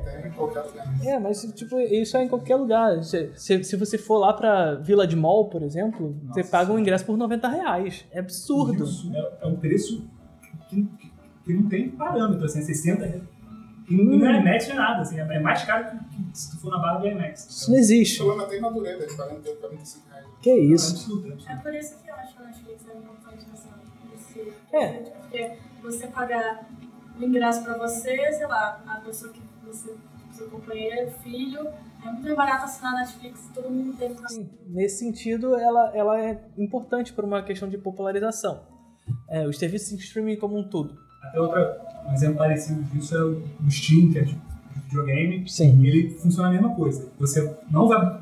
Todo mundo baixava jogo. Você vai comprar, gastar dinheiro num jogo, se bem que, enfim, o dólar do Steam também proporciona isso. Porque o dólar do Steam, a cotação dele é 2 reais, é uma coisa meio. Sim. doida. Mas enfim, você não faz isso por causa do- da comunidade. É mais cômodo, tá tudo ali. É como o Spotify. O Spotify resolveu E, é- é, e acaba que muitas pessoas também, assim, tem uma galera também mais velha que vai ter dificuldade em baixar. assim. Sim, sim. Vai ter dificuldade. Mas o problema é que isso tem acontecido com a galera jovem. Pra baixar, a gente tem que escolher. Eu- eu- A Netflix. É, a gente não É escolhe, né? É um sabe pra outro. A Netflix, apesar de ser uma corporação, a gente sabe por isso, as intenções deles nunca são as melhores, só querem nosso dinheiro. É um negócio muito sintomático do nosso tempo, porque sempre vai ter uma coisa boa e a negativa. Ela sempre vai mudar a forma de consumir de algum jeito, mas ela também vai trazer os elementos, as coisas negativas, como ele falou. Eu, eu entendo o lado dele, eu, eu também entendo de vocês, mas eu fico um pouco no meio termo justamente por isso, sabe? Eu também sou Eu- no meio termo. Ah, então perdão. Sou total de- desgraça. Porque, por exemplo, uma coisa que a gente conversou muito já é que nos últimos 15, 10 anos, os produtores, é, os médios- as produções médias acabaram no cinema. Estão acabando. Ainda mais que a Disney está comprando os estúdios e está acabando com as divisões menores também. Então acaba ficando um gap ali entre os filmes menores e quase independentes e os filmes megalomaníacos. Isso é uma questão do cinema recente que é muito evidente. Cada vez mais, hoje existem baixos orçamentos e grandes orçamentos. Médio orçamento não existe. Filme de 30 milhões tu não vai achar. É, é 1 milhão ou 300. Sendo muito exagerado. E a Netflix acaba, entre aspas, ajudando um pouco nisso, porque ela não vai dar 300 milhões para alguém fazer um filme, mas ela vai dar 30 milhões. E às vezes o cara faz um filme e, e consegue ocupar um pouco esse gap que estava faltando.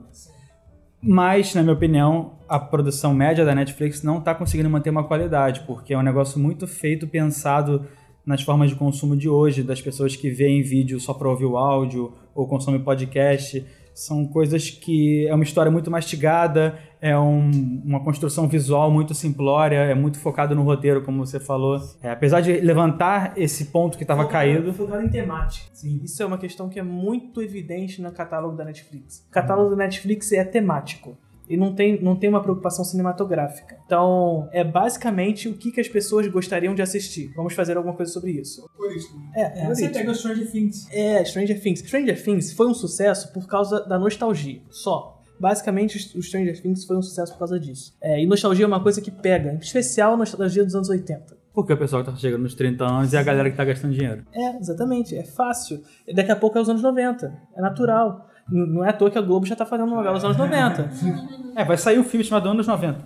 Mas, mas enfim, também eu, eu concordo, mas aí também qual é a diferença da Netflix para uma Disney? Assim, A Disney também não está interessada em em uma qualidade cinematográfica. Não. É só o porque- mercado. É porque essas coisas são sintomas, não são a doença. Assim. Sim, são sintomas que vão Sim, aparecer de uma forma ou de outra, mas é uma doença que a gente está falando de mercado, falando de capitalismo como é hoje e tal, outras Exatamente. coisas ali que, que vão influenciar o cinema. Sim. Que não são a Netflix, não são a Disney, mas elas com certeza fazem parte. A Disney está comprando tudo aí, tá dando de tudo. Todo mundo trabalha pra Disney. Sim, é.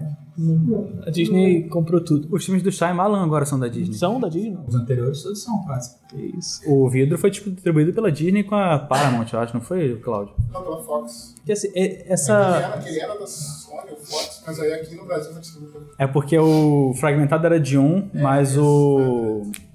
O Corpo Fechado era de, um, de uma divisão de um estúdio menor que fechou quando a Disney comprou. Então acabou ficando pra Disney. E a gente fica imaginando, se a Disney é dona, vai ser um filme de orçamento maior. Vai ter um produtor do lado do Shyamalan. O que, que ele vai poder fazer, o que ele não vai poder fazer. E é, eu gosto até de voltar um pouco no, no Portal do Paraíso, porque é um filme que nem a gente estava falando antes, que ele marcou o fim da era dos autores, entre aspas, do- da Nova Hollywood. E foi um filme que ele começou, tipo, ah não, faz o que você quiser, porque ele tinha acabado de fazer o Deer Hunter, que foi atirador, ganhou um monte de Oscar, é maravilhoso o filme. Pra mim é o melhor filme que já ganhou Oscar na história, de principal, óbvio.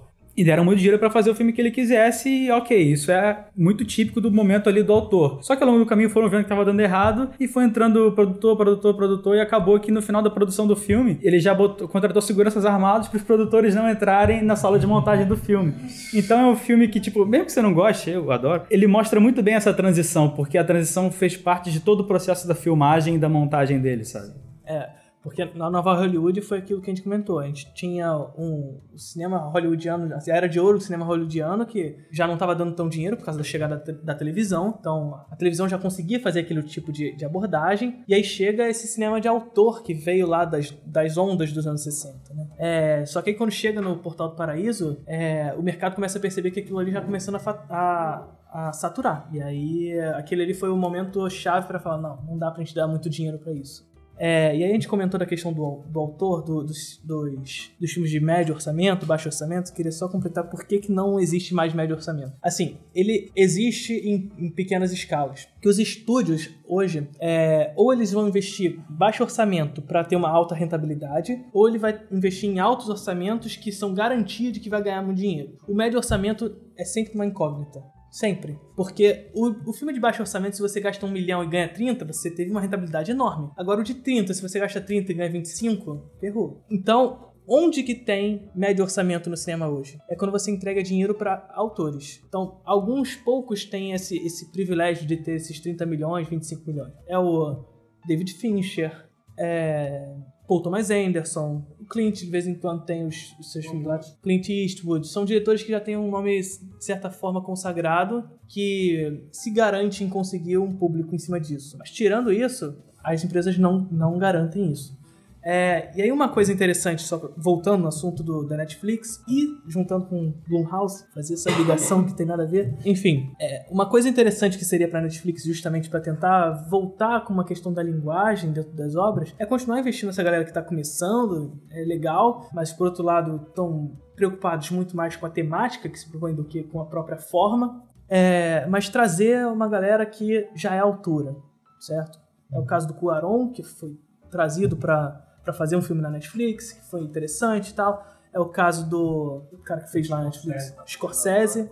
É, essa galera começa a fazer. E a Blumhouse, ela percebeu isso. Porque a Blumhouse ela tem como característica trazer baixos orçamentos para altas rentabilidades. Um exemplo de um filme que vocês não, não sei se vocês sabem que é da Blumhouse é o Whiplash. O Whiplash da Blumhouse custou 2 milhões para ser feito, teve uma rentabilidade de 35. Era um moleque que estava começando, Damiano Chazelle estava começando ali e agora já é mais consagrado. Foi para concorreu a 10 Oscars. né? Já ganhou Oscar e tudo, direção. Sim.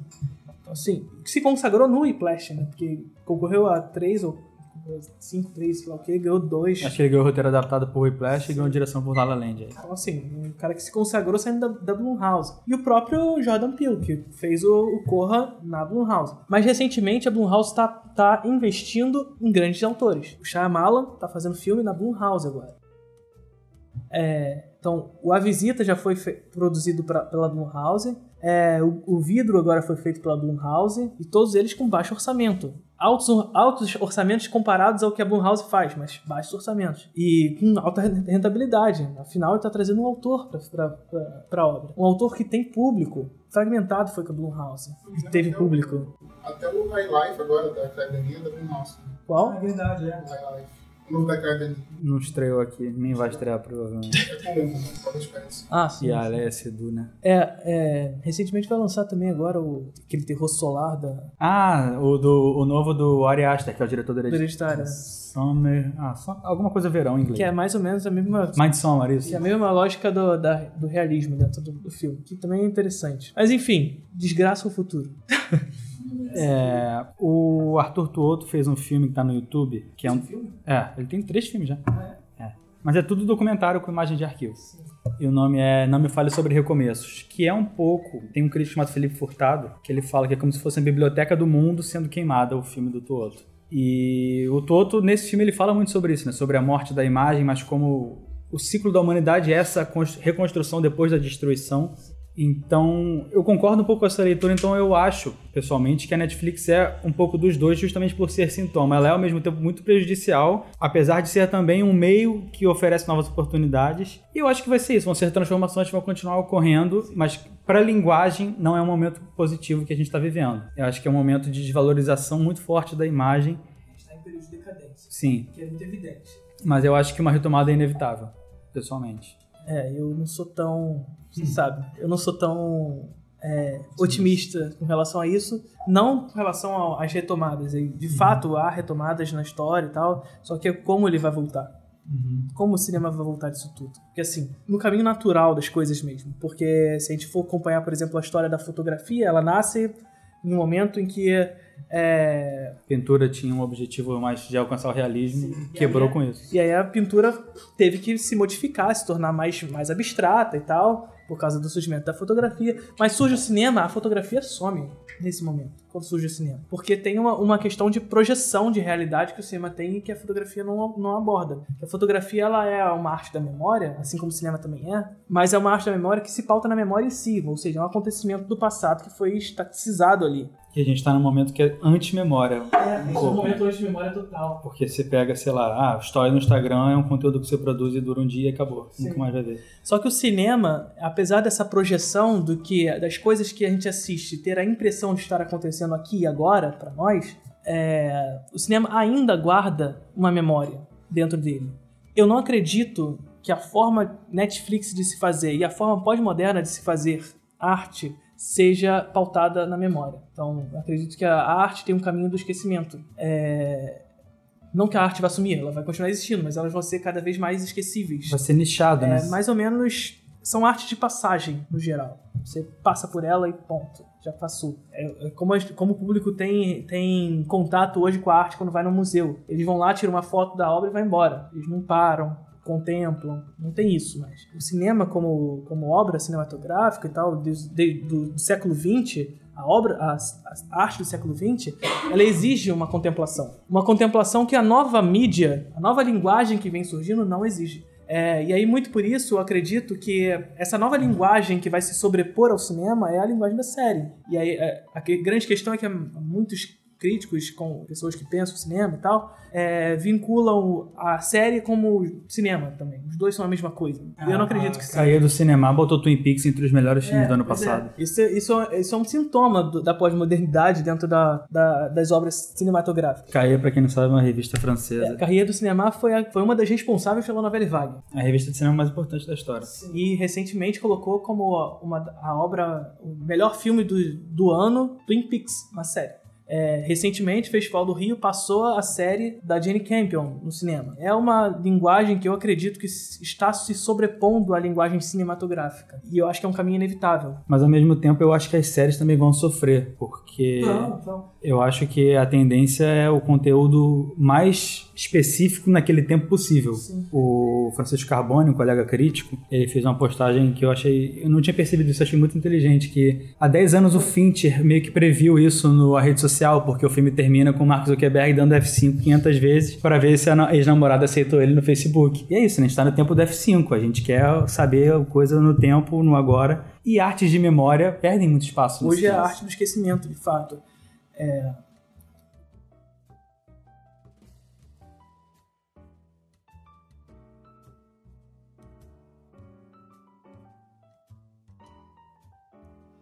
Então é isso, gente. Esse projeto a gente, que a gente iniciou hoje aqui, a gente pretende continuar com ele, então no, em julho a gente deve refazer um novo encontro sobre algum tema, a gente vai pensar aqui também. Inclusive, se vocês tiverem na cabeça de vocês algum tema interessante e tal, já pode falar, que a gente pega esse tema e faz cinco tópicos sobre ele, comenta. É, no final do curso a gente tem essa aula aberta e nessa aula aberta a gente faz esse encontro de novo. Eu e Matheus e talvez mais uma pessoa para comentar sobre algum tema específico, beleza?